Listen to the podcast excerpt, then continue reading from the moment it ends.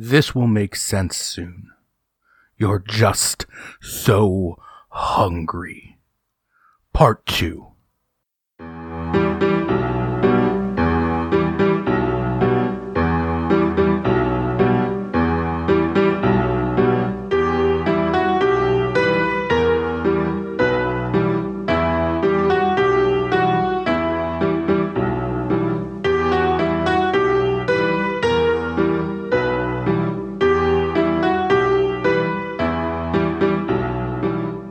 Hello and welcome to You Are Not Alone. You Are Not Alone is a 1v1 horror actual play podcast. I'm Blaine, your host and RPG loving friend. If you're a fan of the podcast, I have a Patreon over at patreon.com slash Blaine C. Martin. There are a number of costs associated with running a podcast, and any support, even a dollar a month, goes a long way towards covering those costs. If you aren't in a position to help out financially, that is certainly understandable. Rating and reviewing the show on any podcatcher that allows it helps us find new listeners. If you recommend us to your game loving friends, it would mean the world to me. As many of you know, we are in the midst of This Will Make Sense Soon, an ongoing series that is leading up to an extended game of the Yellow King RPG.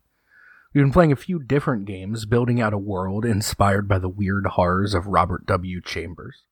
We started with a game of Trophy featuring Rev from the Crit Show, and followed that up with a game of The Quiet Year with Chris Sumsky, who will be playing the King in Yellow with me when we arrive at that point.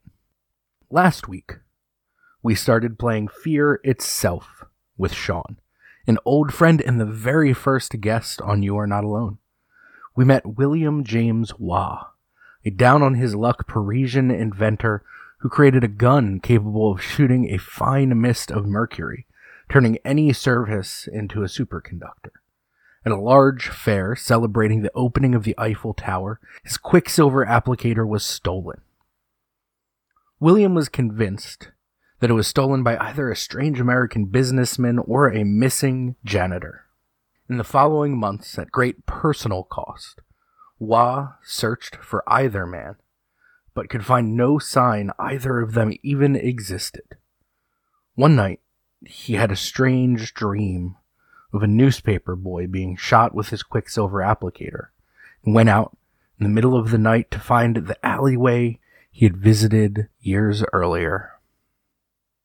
And then at one point, as you are maybe a block or two from the alley that the cantina is in, you hear a voice cut through the static that says, It is a fearful thing to fall into the hands of the living God. and then the static's gone, and it's just that hum of electric light bulbs again. does this seem like the premonitions prior to this that where I could hear something or possibly smell something like a one sensory kind of thing? Is it relative to that that it, that's experienced in my past?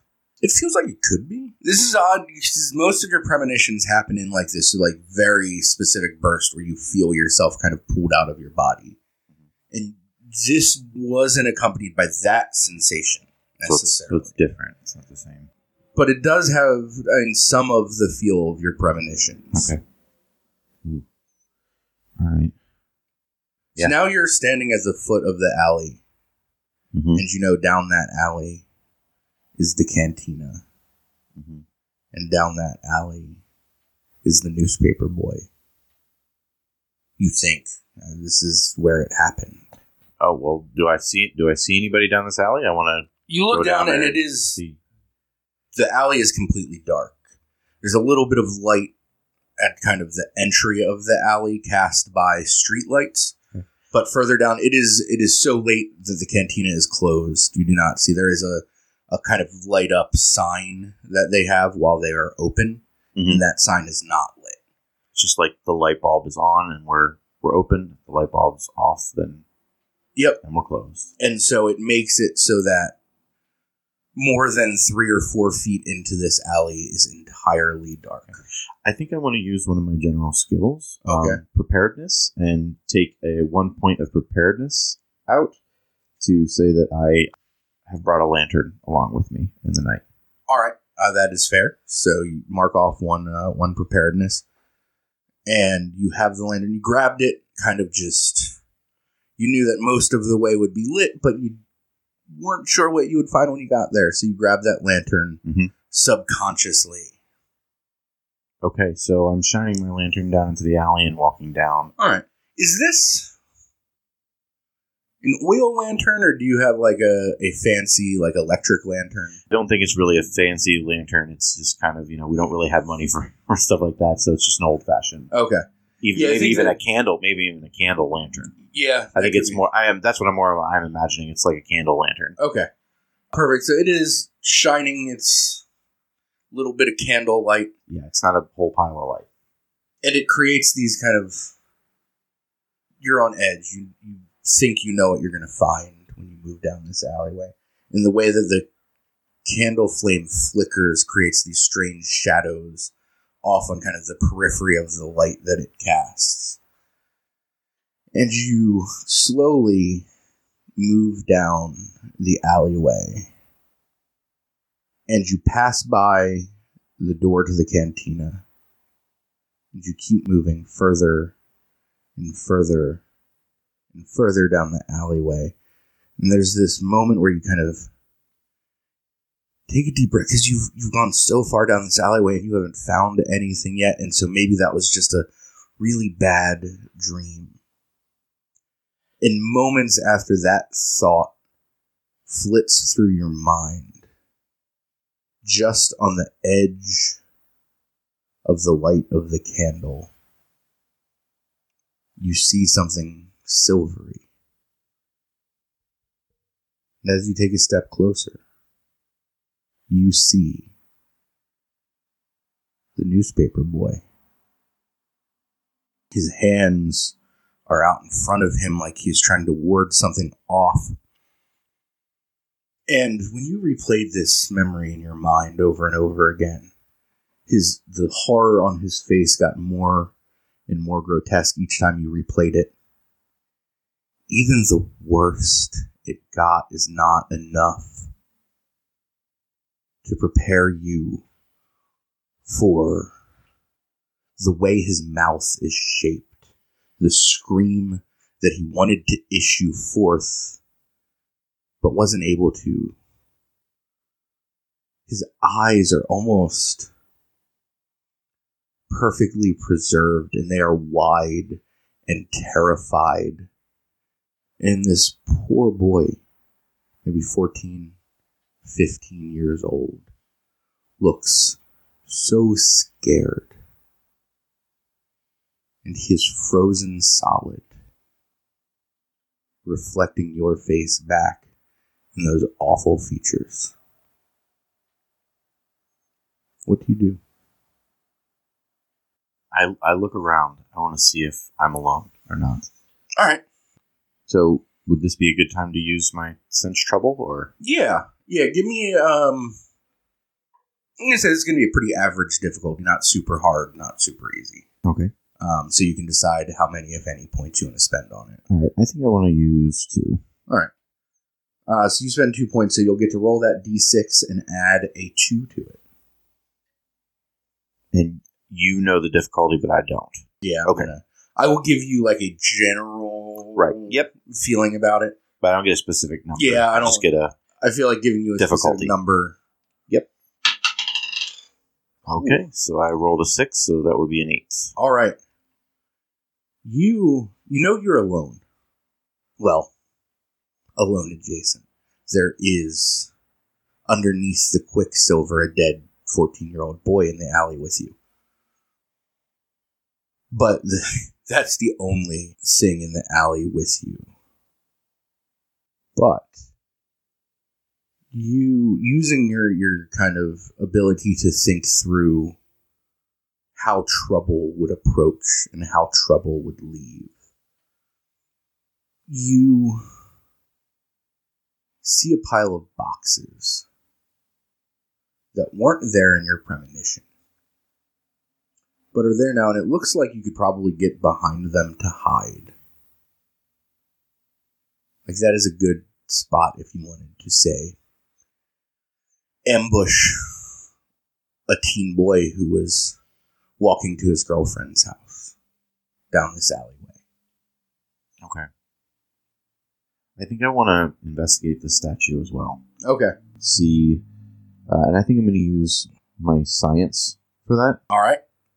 And really see if see if this is dried. Like what in what state is the quicksilver? Yeah. You know, like about how long ago this must have happened, timing wise. Yeah. And then two, if if this person is, yeah. So I, anyway, I want to use science to do that. Okay.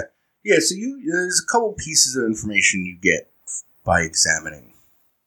First off, you think that based on time and everything, you think that this probably happened maybe about 30 minutes after you saw it happen in your dreams.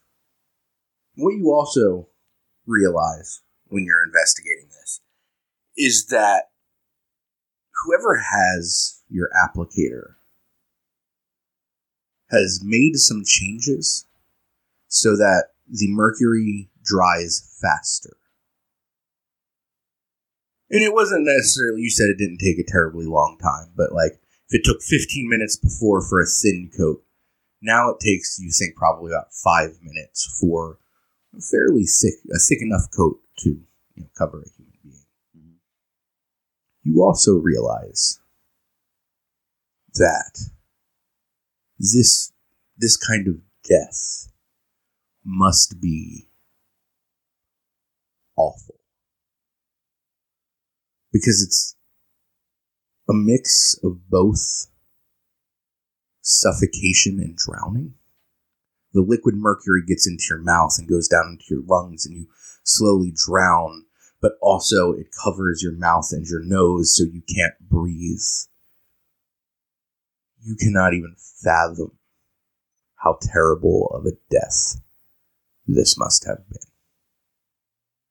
I I think I want to ask: Is this person completely 360 degrees covered with this?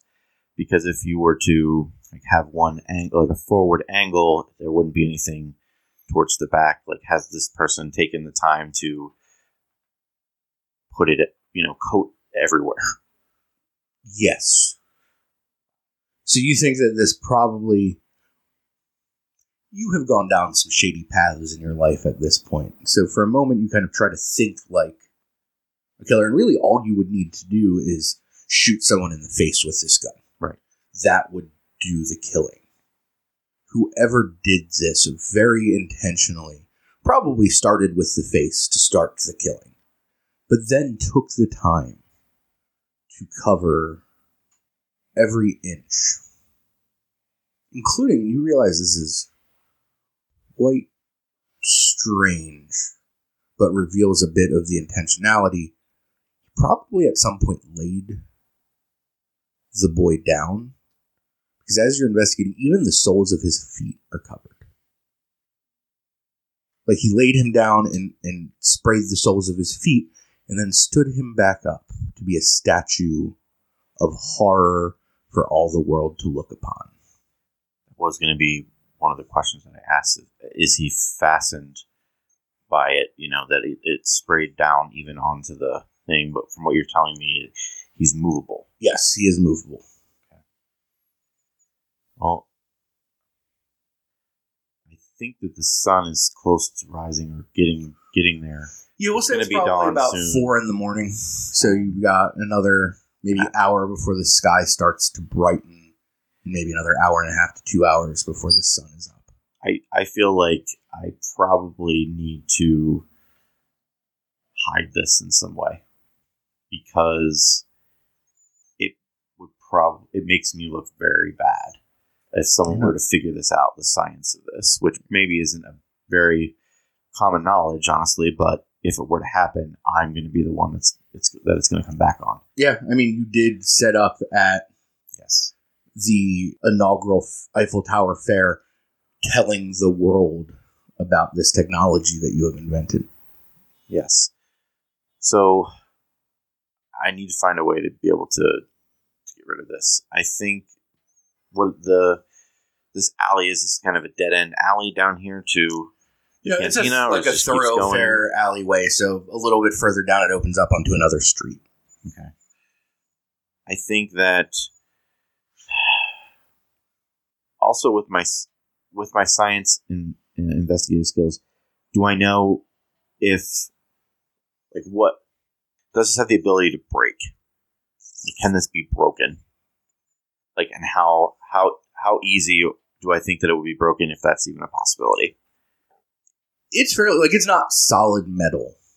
You know that there's a a fleshy body underneath all of this. You think it could probably be broken, but it's created a pretty. It's a fairly thick layer of the of the mercury.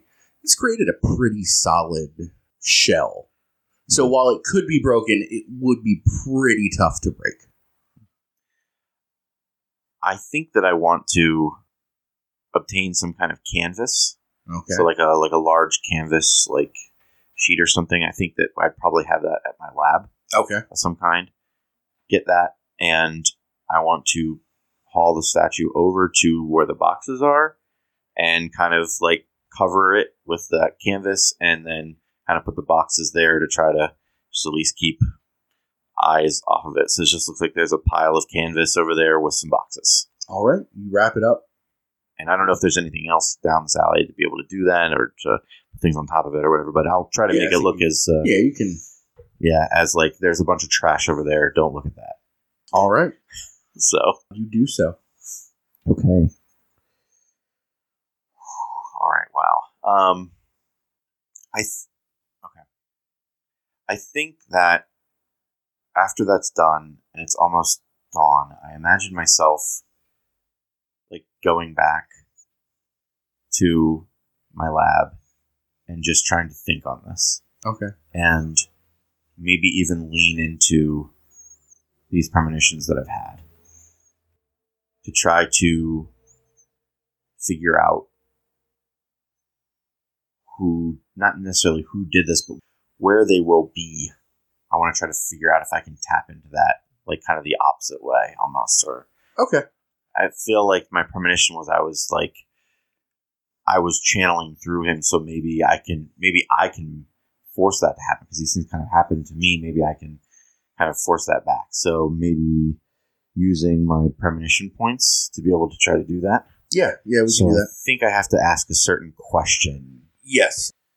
So I think I want to use my premonitions to just lean into where is the person that is doing this going to be tonight. I think I want to try to use my premonition skill All right. to kind of like reverse engineer these things that have kind of been happening to me, like really consciously lean into them to, to do what I want. Yes, that makes So- sense. So, how many points are you going to spend? I this is important, obviously. uh, so I think I'm going to use a pile of points. Um, I think I don't want to fail. I'm assuming the difficulty is going to be hard, Yes. pretty hard. So I think I'm going to blow seven, Okay. eight, eight points. Eight points. Eight points of my ten that I have. So I get a plus eight to my roll, Yep. So and roll the difficulty is going to be high. Yes. I, I don't know if there's anything in the book that gives me a, a numbers range of like what a general high difficulty is, but I mean, it's, a high difficulty is like seven or eight plus. So I'm in the ballpark. Yeah. Okay, that's fine. As long as I'm in the ballpark. Okay, so I rolled a two, so that gives me a ten. All right. So you sit in your lab and you just focus. You stare off into the distance and focus and think where is the killer going to be tonight? Where is the killer going to be tonight? Where is the killer going to be tonight? And, and you don't see this, but the camera does. Your eyes roll back into your head. You're still just the pure white of the back of your eye is staring forward. And then you're in that same body you were in last night. You are no longer William James Waugh. You are someone. Someone who is still very hungry. And you're sitting in a studio. It looks almost like your lab. There's a small building rented, small room in a small building rented somewhere. And there are desks and surfaces covered in supplies. But instead of various implements of science, it's tubes of paint. It is pigments waiting to become paint. It is slabs of stone. It's canvases, it's brushes, it's chisels and hammers. And you see various canvases lined about hanging from the walls. And they're paintings of people's faces locked in horror. Some are screaming, some are weeping, some are pleading. And you know, because you're no longer William James Waugh, that none of these are quite right. You tried your best, but you just couldn't capture exactly what you wanted to capture. You tried your best and it just didn't work. And you know that now you've found the way to capture the truest expression of human horror. And you're still so fucking hungry. So you put on your jacket and you go out into the night. And you go back to the place that made everything right the Eiffel Tower. And it's dark. And you see up above that single light at the top of the Eiffel Tower burning. And you see a woman. And she's alone. And you're so hungry. And then you're back in the body of William James Waugh. And you're staring at a point of the wall directly in front of you in your lab. I think I immediately grab some kind of drink and pour it for myself, and like start to take a, a, a big gulp of some kind of whiskey or something like that, and just calm my nerves down because that was crazy. Do I know what time of day my premonition was? Was it night? Was it, It was, day? it was late at night. It was night. It was dark. And you're as you're taking a sip of whiskey to calm your nerves, you realize that you're hungry. I think that I think I'm gonna go for a walk. Okay.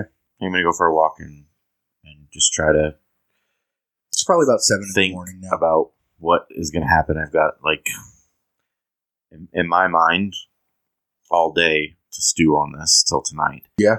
So I think I'm gonna try to get something to eat and maybe try to find the place for my premonition and scope that out. All right. So you head to the Eiffel Tower. There are a few street carts set up selling food. There are many people visiting, even this early in the morning. It's just such a beautiful triumph of the human will. And you find it's, you know, in the kind of center of the open space at the base of the tower that you think that is where you saw the woman who will be here tonight. Right. So I've reframe reframe it and know that oh this is this is it. Yes. Okay. So uh, maybe this is a spot to use kind of the investigative skills to try to you know kind of see what's what's going on. Sure. What do you want to do? I think that I want to use flattery actually and mm. talk to the the food cart vendors around the area and just kind of like you know kind of talk to them about their their food, how well it is, and just kind of talk that up and try to even talk about, you know, what's going on around here and if they've seen other people, how many other people are coming through, and just kind of roll that into information a little bit Okay. with compliments and that kind of stuff. All right. So you go up to a, a food cart vendor who's selling bread and cheese, and you begin to just chat, make small talk. Um, and he tells you that uh, probably thousands of people a day come through this area. People want to come see the great Eiffel Tower. Um, And he tells you that a lot of artists come here too and will spend the day. Some paint the people coming by, some paint the tower itself. There are sketch artists. There are some that offer to draw pictures of people with the Eiffel Tower in the background for money. Mhm. But it's become a pretty common spot for artists to visit. I'll ask him because I don't see any of that around now at like seven in the morning. No, it's probably that kind of traffic comes soon, but not not quite this early. Yeah, it's it's A lot of the people here are it's morning. It's not artist morning time yet. Yeah, it's uh, like a lot of the people he tells you that come here around this time of day are Parisians who want to have like a nice place to have breakfast. So they'll get some food, they'll sit on a bench, they'll eat their breakfast before they have to go about their day. Right. I think that I want to try to pure, procure some things to be able to deal with this person when I find. So All right, I need to what, be able to- you thinking? I don't know yet. I'm trying to think. It would probably have to be. I don't think it really be a firearm. We're in Europe, so like I that's not really like a thing. If it would be, it'd have to be like really sh- like shady to be able to get it. Yeah, I don't know, like late nineteenth century, if they were more commonly available. They might probably slightly, at least slightly more commonly available than present day Europe. Right. I don't think I have the money to just go buy a, a firearm as well. that is probably more of a Um, legitimate hurdle between yeah. you and having a firearm. Right. So I think that the only way that I'm going to be able to disable this person is with some kind of sharp implement of some kind. You could like also, that. you wanted a firearm. There is always the cantina. Yes. I could go deeper into moral and financial debt. It's an option. It is an option. I think that I want to purchase some kind of like dirk or something to that effect, like a very a concealable weapon of some kind, and like try to get in something a good strike before anything can happen, All right. You can probably find a store that sells. Or even that disable them enough to be able to get get my device back. Yeah. So you uh you find a store that sells. it's something that I want to go do. If, if we don't have to play that out, if we don't want to. So you go there, you Okay. find the dirk you want. What does it look like? What is what's on the handle? Is it just a basic handle? Does it have an engraving? I I try to find something that's that's dull, but I just can't. That's not what's in. What's in now is bright and shiny and and very reflective. So I try to find one that is the the least amount, and maybe the like the hilt is kind of or handle is a little co- covered in leather, but there's still like of a small round circular part at the end that just has that very gleaming reflective surface that I try to tarnish up, but it just it's still there. Yeah. And the the blade is a little duller, but you know it still has a little bit of a luster to it as well. All right. So you hand uh, a few coins to the to the owner of the shop, and as you are turning to leave, you hear that static again, and you kind of turn back and you look at the owner of the shop, and his mouth has fallen slack, like the muscles of his face have just given up, and his mouth hangs open, and you realize that that's where the static is coming from. Did you hear that voice again that says, It is a fearful thing to fall into the hands of the living God? I want you to make a stability So making a stability roll, I just roll my d6. Do I have a? Yeah, Is I this mean, a something I, could use stability points in? I think you so. could. I mean, you're gonna like if you fail, you're gonna lose stability points. So it's kind of six of one, half dozen, or Okay. of another. I don't think I'm going to spend any points. I'm just going to make my roll. Then. All right, I rolled a four. all right. So you, for a moment, feel your knees kind of start to buckle as you look at this man's wide, gaping mouth into the darkness of the back of his throat. His tongue is just kind of hanging slack in his mouth, and that static is issuing forth. And for a moment, you want to just kind of fold in on yourself and cry. But you manage to shake that feeling away. What do you do? I feel like this was in the middle of our transaction, and I think I just want to get out. So I just want to. I'll. I will grab the francs that I've given him that were on the table, like take them back, Okay. take the take the knife, and just just get out. I need to get out. He stands there and does not respond. His arms are kind of limp at his side. And that voice comes out again. It is a fearful thing to fall into the hands of the living God. And it just starts repeating that over. So if I see if he doesn't, Okay. so if I see if he doesn't move or anything, I think I want to try to respond, like try to have a dialogue with this. Who, who or what are you? It is a fearful thing to fall into the hands of the living God. I think I just stand silent for a bit, and I get out as I, I, I don't think I can handle this anymore. It seems like everything I touch, someone is is losing parts of themselves. I think I want to get get away from that. All right. You piece the fuck out. You run. You leave. You have your francs in. So you have run from the store. That voice hmm. echoing out behind you It is a fearful thing to fall into the hands of the living God. over and over again. And then the door shuts. You're back in the streets of Paris. What do you do?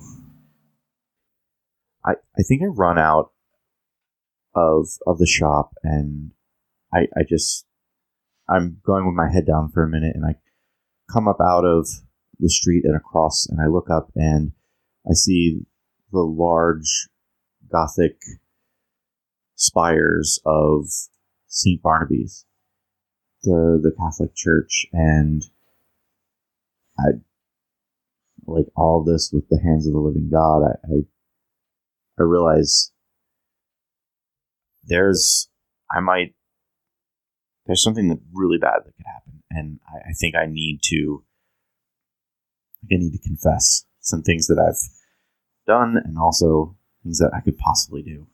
I think that's the only thing I can think of is, is go to this. I haven't been to church for a long time since I was a boy, and it almost like comes back to me in that moment, and it's like, oh yes, maybe I can speak with a priest. So I, I go inside and I, I open the the doors of the the church and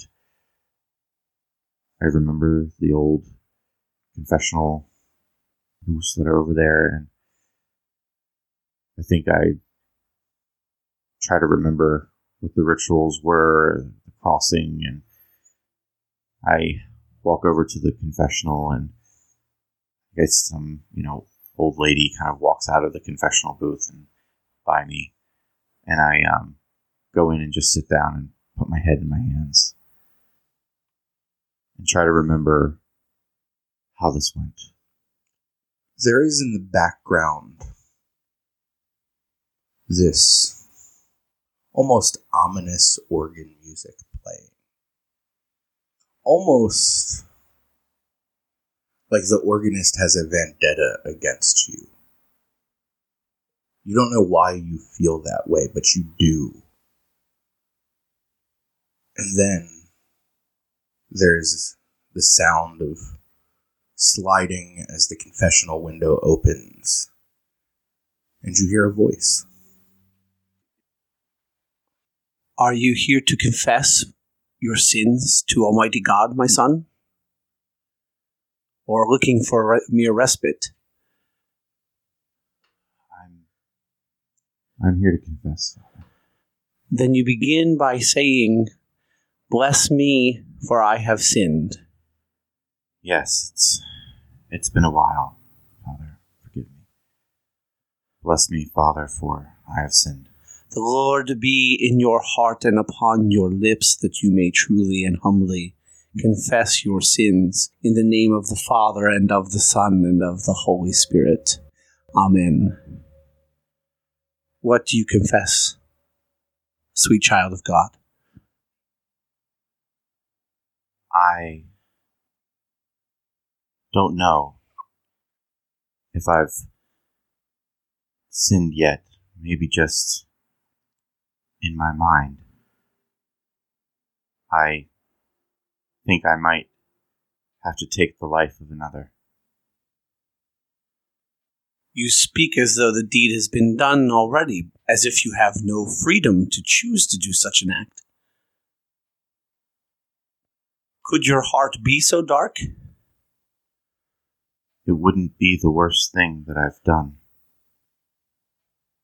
Unfortunately, I must confess something else.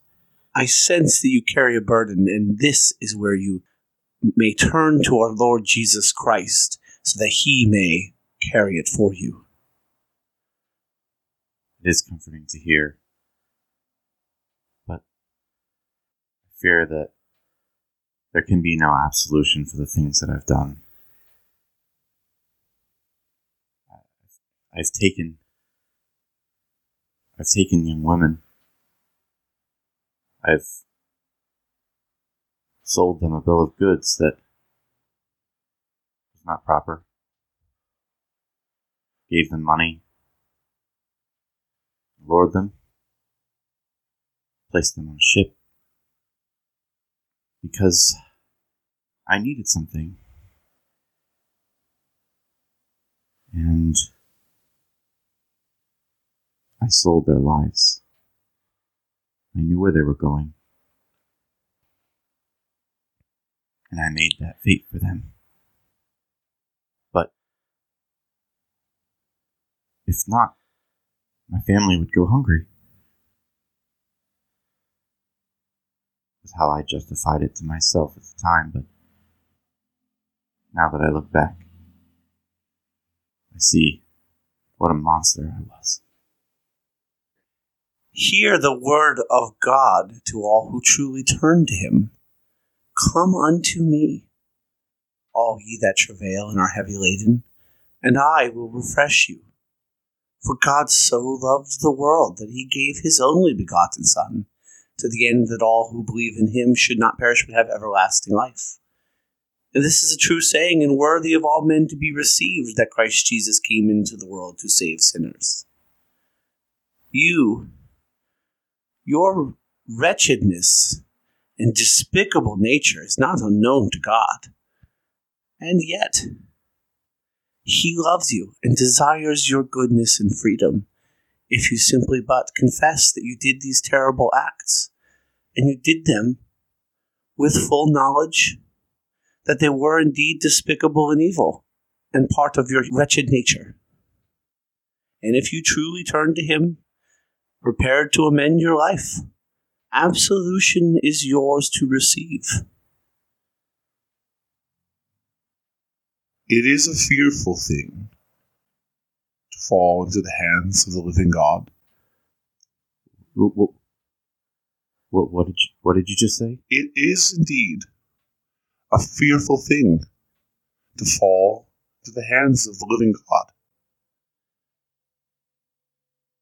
I, think I just I freak out and I just I I just run out. As you flee in terror from the confessional, the music grows louder. And you are convinced that the organist wants you dead. You look to the left and you see the pews leading up to the altar, and you see the organist playing this loud, awful music. And for the briefest of moments, you think that it might be Henri Benoit playing the organ in that shabby black suit. I want to turn and look. When you turn and finally put your full attention, it's almost funny. Because the organist doesn't look anything like Henri Benoit. He's short. He's a little heavy. His head is shaved. His face is clean shaven. But you still think that he wants you dead because this music is an affront to you.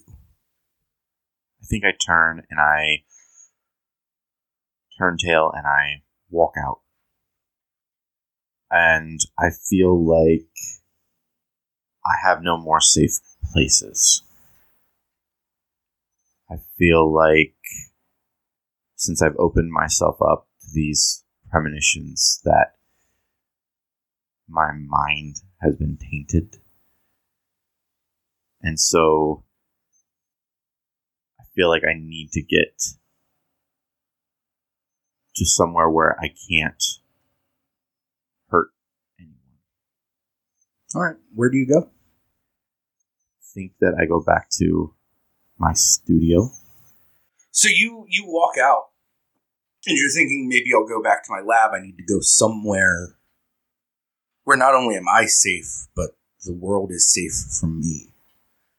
And you throw open the doors, and it's dusk. It's not full dark, but you went.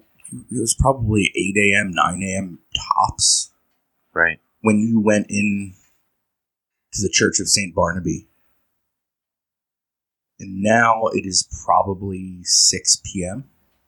Wow. Okay, so now I'm really how long have I been in here? Has this actually happened? And now I'm thinking I'm I'm probably pretty close to needing to be where I need to be, or, or at least I have to be around the general area. I was hoping to try to maybe intercept before this could actually happen. So I, I feel like I need to rush to the area where I saw my premonition to see if I can see if there's any artists about and and see what I can see. You uh you rushed back to the Eiffel Tower. And it is now kind of the dinner crowd. You don't see any artists around anymore. It's getting relatively dark. The light is gone. They have returned home. Okay. You see couples sitting about sharing dinner. I think I'm a little angry at that I've missed kind of my opportunity here. So I really wanted to kind of stake this out and like these hours that I've lost in whatever trance or whatever just happened to me. I almost feel like I have some kind of reaction to that. That's almost attention getting. You know what I mean? Like that there's some kind of uh, like loud expression, you know, just something uh just even crying out like God damn it. and You- it creates a like a little bit of a ruckus around. Yeah, you see a bunch of people kind of all turn and look at you. As you're just screaming out and yelling, and you're now kind of noticing that feeling of all of these eyes on you. Mhm. You look around and you see one of the only people in the area not looking at you. Just sitting there eating. It's the organist from St. Barnaby's.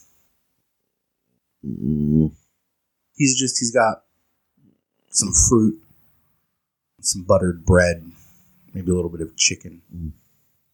He's just enjoying his meal, sitting near the foot of the Eiffel Tower. I- think I'm in a. I think I'm in a, like a bit of a angry rage here, and I think that I'm emboldened enough to. Is, is he sitting alone at Yeah. a table? He's sitting- at a table. Sitting at a table with his food kind of spread in front of him. I think I walk over and I pull up the chair across from him and sit down. He looks up and he, when he looks at you, there is no recognition in his eyes. And he says, uh, "Hello, What sir." did you do to me? What is going on? I do not think that I know you, sir. I'm, I'm sorry. I'm just um, You do. You were just at St. Barnaby's. it is true that I work at St. Barnaby's. I left there Yes, three minutes hours ago. ago. Yes, minutes. No, not three hours ago. No, it was. I went home. I I washed a bit. I packed my dinner. I came here. I often would normally be at St. Barnaby's this late playing the Vespers service, but we have uh, we just hired a new organist, and they have they have taken that over for me. So I have my evenings free to come here and dine. I swear, to, I swear to you, I have. I, it has been hours since I've been there. Of course, the demon would swear to me. I do not know who you are referring to as a demon. I think, and So- I um, I get up and I move to the chair that's beside him instead of across from him, Okay. and I pull out my dirk and kind of hold it up to his thigh under the table, and I say, Sir, that quiet yourself and tell me where he is. The one who has my invention, where is he? You're part of this, I know you are. sir, I Where is I, he? I, s- I, I swear to you, sir, I have no idea what you're talking about. This is the first I've ever seen you. Where does he live? Who? The man who has my invention. I know that you're working together. I do not know what your invention is, or who has it. I, I Give me a name, or I will put this deep in your leg, sir. I do not. I, I do not have a name for you. I don't. I have no idea who you are. and I think that that sparks me a little bit out of this thing that I've jumped into, and I actually believe him, and I'm like a little embarrassed. And is this awkward silence? I think it just I come back, kind of come back to, to realize, oh, I have to figure this out. And I say, not a word. Oh, not Quiet yourself. He's got like tears starting to like come out of the corners of his eyes. And I, I just, I run. I think I just run. I just start running. Well, and I mean, like, I don't run. I, I get up, I fast walk out, and then I start to, start to bolt. All right, you bolt in kind of a, a, a power walk away, and he begins to pack up his dinner, and uh, it looks like he's probably going to head home. Yeah, I don't think I'm, I'm even like looking back at him to see what he's doing. And I'm just going to try to slip inside some kind of shop or something Okay, just try to gain refuge and try to go over in my mind what just happened. all right. You find a shop that is still open, and you got to go inside and you take a couple deep breaths. There are a few patrons inside. There are a few uh, a few folks in the haberdashery perusing hats. It looks like uh, the owner is probably helping one of them find the most stylish hat for them. But all eyes kind of turn to you when the bell above the door jingles. I think I just try to meander around and All right, and then you I uh, try to calm down a little bit and put it that Yeah. way. So Give me a, an infiltration roll. It's going to be like moderate difficulty. Okay, I'm gonna spend uh, three points on this one. Okay. This is to kind of, you know, keep your head on and make sure that you don't draw extra attention to yourself. Okay. So I rolled a four, so that gives me a seven. All right. You are, I mean, your mind is reeling, but you manage to kind of take a couple deep breaths. And after the initial kind of you running in there very quickly, find yourself kind of calmed and you're just perusing the haberdashery. I think I just want to try to be that very casual and move in and out of that those kind of things, the shopping district until I think it's getting closer to the time where this premonition is going to happen. All right. You, uh, Well, I think too. Maybe I want to like buy some things here to be able to like help change my appearance somewhat because I've been pretty noticeable. so maybe a hat from the haberdashery, and Right. shirt from Mhm. Clothi- Clothier. Yes. All right, so yeah, you get some new clothes, and like I imagine, kind of every time you buy something, you like disappear into an alley and come out looking a little bit different until you look fairly unrecognizable to. Yeah, I guess I, what I'm thinking is like I'm just slowly replacing like each like articles of clothing and hats and whatever else and adding Yeah. on and just yeah. So now you are a, you are a new man in a new suit, and it is getting close. It's probably nine p.m. by the time most of the stores have closed. It's nine p.m. You've gotten everything you need, and I mean you don't know what time. You know it was night when your premonition took place. So I think I'm gonna go to the area where I know that is and reset up shop to just kind of observe this area. And right. I don't know if I can use any of my general skills for that. I would say you could probably use infiltration again if you're trying to be unnoticed to like just kind of chill. Yeah, I'll do that again, and I'll I'll spend my last two points in infiltration. All right. I rolled a five, so that gives me a seven. All right. You are. I mean, are you trying to hide or are you trying to hide in plain sight? I'm trying to be inconspicuous. Okay. Yeah. So yeah, you're sitting on a bench. You have a newspaper. You're perusing it. You look like just the average Parisian. I have a feeling that this area is like fairly well lit, so you could be reading a newspaper at night and it doesn't look hmm shady. There are some electric lights about the courtyard. Right. And you are sitting there reading your newspaper. And you're reading about all of these amazing plans they have to improve the Eiffel Tower.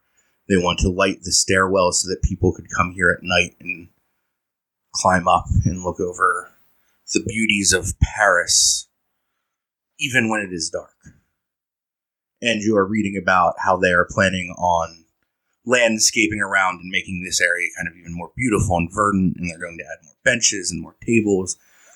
And then you hear a noise to your to your left, and you look, and the woman from your premonition is walking towards your bench.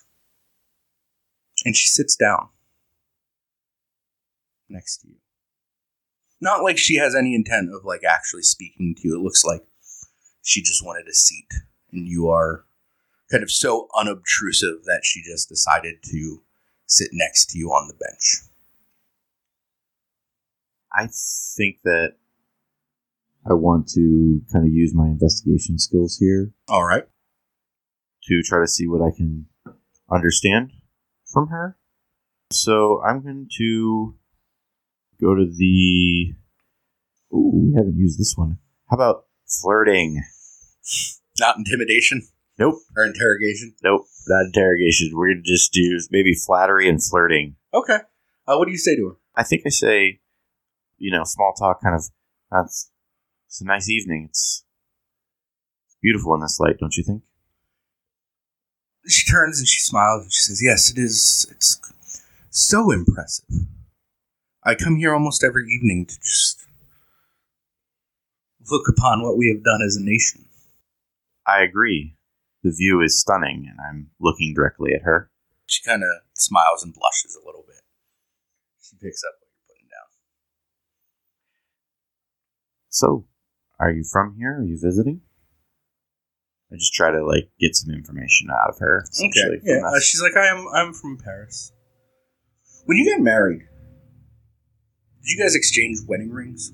oh yeah, I definitely have a wedding ring on. What is it? What does your wedding ring look like? It's a very simple, simple band, um, simple gold band. Was very poor when we got married. Didn't have money for much else. I think it might be even like a family thing. Okay. You guys talk back and forth a little bit. You find out she's from Paris. She uh, she works at an office building, and at one point she she you make you compliment her. What do you compliment about her? I, I think I turn the conversation towards like, you know, someone should paint you, like really do this like kind of artist thing, like to kind of just put the conversation that way to see if she knows or has any connection to this person that I'm hunting. Okay. She smiles. She says, "Oh, I'm just. I don't think I would want to model or anything like that. I'm I'm content." And she kind of smiles. She says, "I notice you're not wearing a wedding ring." I I look down. No, it it doesn't look like I am. It seems like such a charming gentleman would have long been scooped up by some fair maiden. I think I want to use investigative skill, skills to kind of look around Okay. now and like just kind of see what's going on. I don't know if there's a roll for that or anything.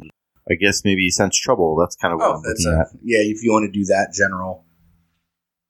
Yeah, so just see like, am am I? Do I think that I'm cutting into the time of the premonition, Okay. like where I'm changing things? Yeah. Where she's not at the place where she's supposed to be give me uh, give me a roll. for sense, how many- for sense trouble. Yeah, I'm gonna say this is like medium high difficulty. Okay, I think I am going to use three points in sense trouble. All right. Okay, I rolled a five, so that gives me an eight. You're rolling good. You think that it is approaching the time of your premonition. But then something startles you, which is the newspaper you're reading says September 3rd, 1889. And it all floods back your continued search for these people, Henri Benoit, the janitor Gustav, your attempts to complete the new prototype. And the night, maybe six weeks ago, when Sherry took Cora and left, so ostracized by your obsession with these people and your science. And you, the last date you remember it being was June 26th. And now it's September 3rd. And your wife and child have left. And you're sitting on this park bench next to a woman you have seen die. I look around me. Have the things that I have on me changed? Like, still have everything that I Yep. had. It is like that trip to the haberdashery was mere moments ago. Or more specifically, like two hours ago. Um, can I use my premonitions? I think that I realize that I don't have much left. That if everything is gone, then I think it's time to make this happen. And that means that this person is a stepping stone for me to get done what I need to get done. And so that means my premonition needs to happen and I need to make it happen. Okay. So I say to her, Well, I am a bit of a budding artist myself. Maybe you can stand over here and allow me to sketch you. and I want to place her in that in the spot where my premonition was. All right. And I would like to use a point of preparedness to be able to have a Like a sketchbook and, and Yeah, I that. think that's well be believable? You're a scientist. You probably have like yeah, of- often will have, Have like a, sketchbook and, and Mhm. a pencil. So she kind of blushes and smiles. Says, "Oh, of course." And she goes over to a spot that you point, and she kind of like gives you like a, a pose. Okay. And then I will start to f- like kind of feign that and um almost like I want to kind of pull out my dirk and have that in my left hand like on the sketchbook like Okay. holding it up against so you can't see and then my right hand you know drawing so unless you were right on top of me you couldn't see that Okay. and then kind of just be vigilant to see if something or someone is coming You you feel it before you see it. You feel hungry.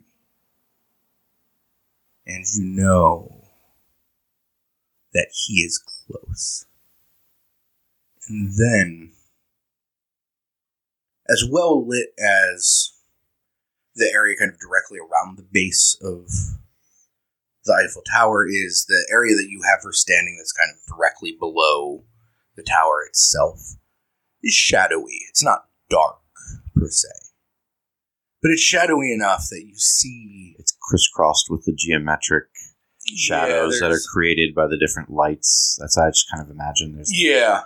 very crisscrossing, geometric, hard slicing shadows everywhere. Exactly. So you see a figure approaching. I wait. He gets closer.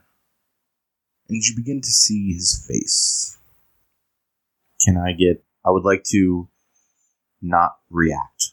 Okay. Can I make a stability check to do that? Yeah, I would give you Uh, stability if you want.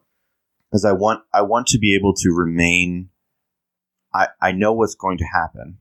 I think I know what's going to happen, and I don't want to let her know that. Okay. because I think that in my mind, what is about to happen needs to happen so that I can obtain my my invention back, All right.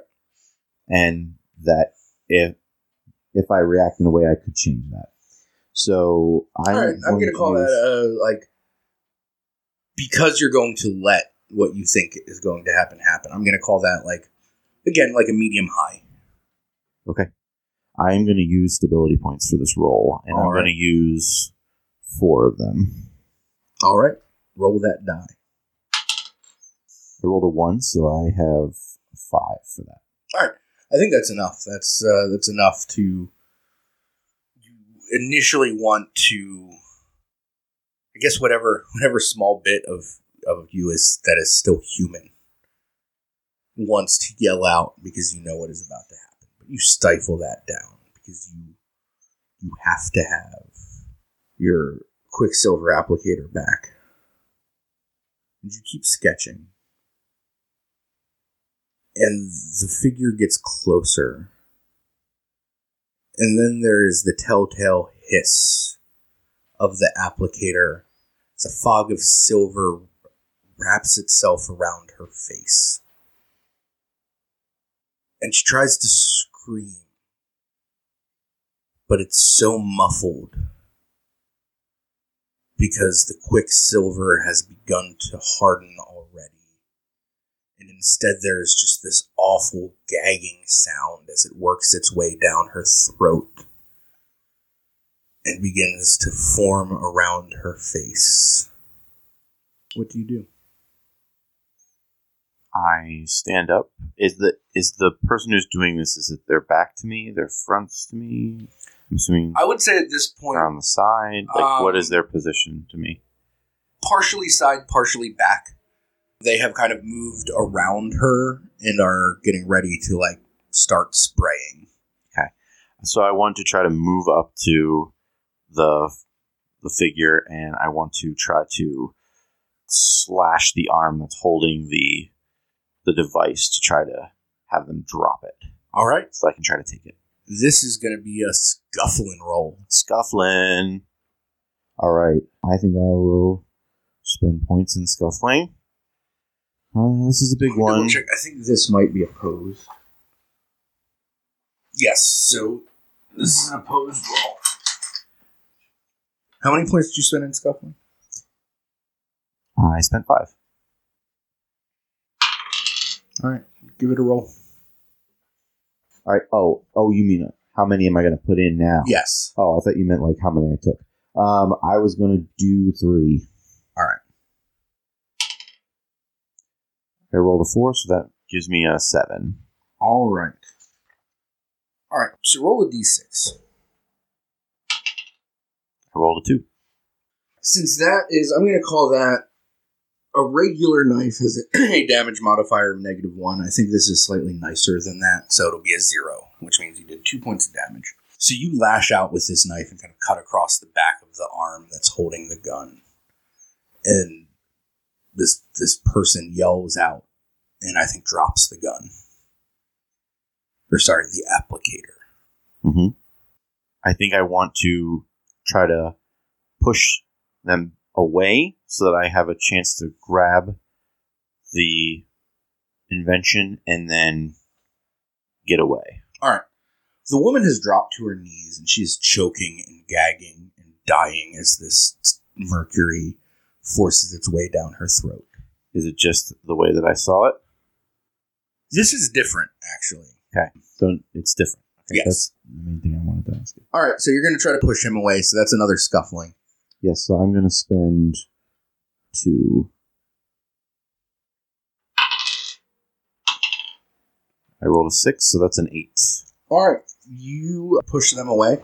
Give me a, another d6 roll. I rolled a four. All right, so unarmed attacks have a minus two modifier, so that means you did two points of damage in your shove. So you shove this person away and move towards the applicator. Yes, and trying to pick it up. The person turns towards you as you are grabbing the applicator.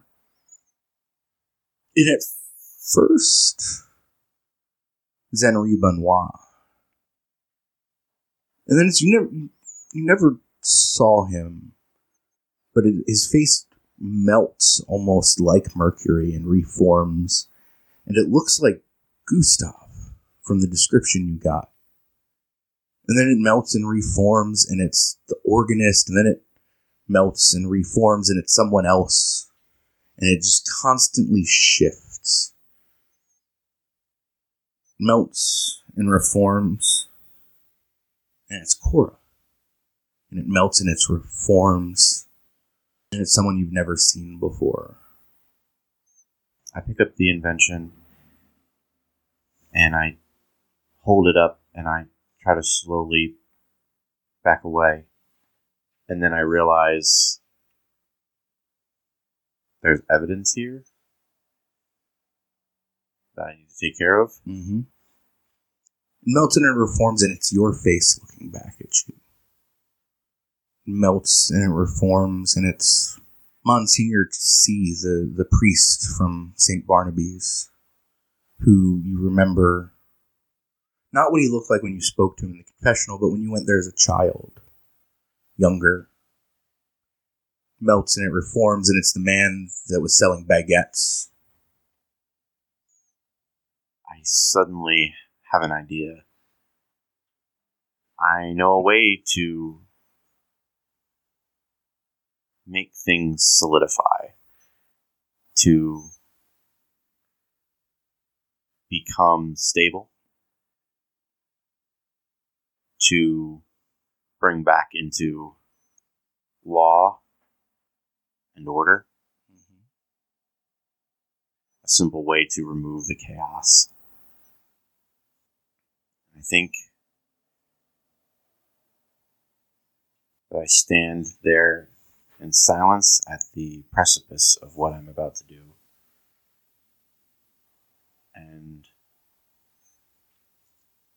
I engage the device Mm-hmm. and begin to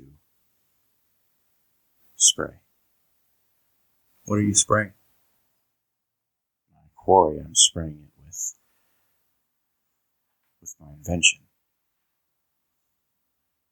That will that will stop his face from from turning over and over again, and then it will just be the same. And then I can I can win. I can be I can be free of it. It can be defined and, and over. You spray it. It's not really a him or a her. You've seen both male and female faces on it. You spray it, and it begins to solidify. And It doesn't scream, it doesn't choke, it doesn't move. It just lets you spray it. And then it's standing there, this statue that is completely faceless. It has the lines and divots that a face would have, sunken in eye sockets and nose. Kind of crease lines coming down from the nose area.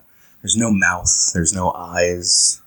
The nose is just barely there. It is this faceless thing that doesn't show any emotion. It shows nothing but a blank canvas. And you're hungry. Very hungry. And then the camera fades to black. Thank you to Sean for playing Fear Itself with me. The voice of Monsignor C was Benjamin Wallace of Pod of Love. Thank you to Robin D. Laws and Pelgrane Press for such a great game. Thank you also to Pelgrane Press for the review copy of The Yellow King. We'll be diving into that very soon. Finally, thank you to you for listening. Our theme song for This Will Make Sense Soon is Wasted Wonderland by Nicholas Gasparini. Check out all of Nicholas's incredible spooky piano music at thedarkpiano.com.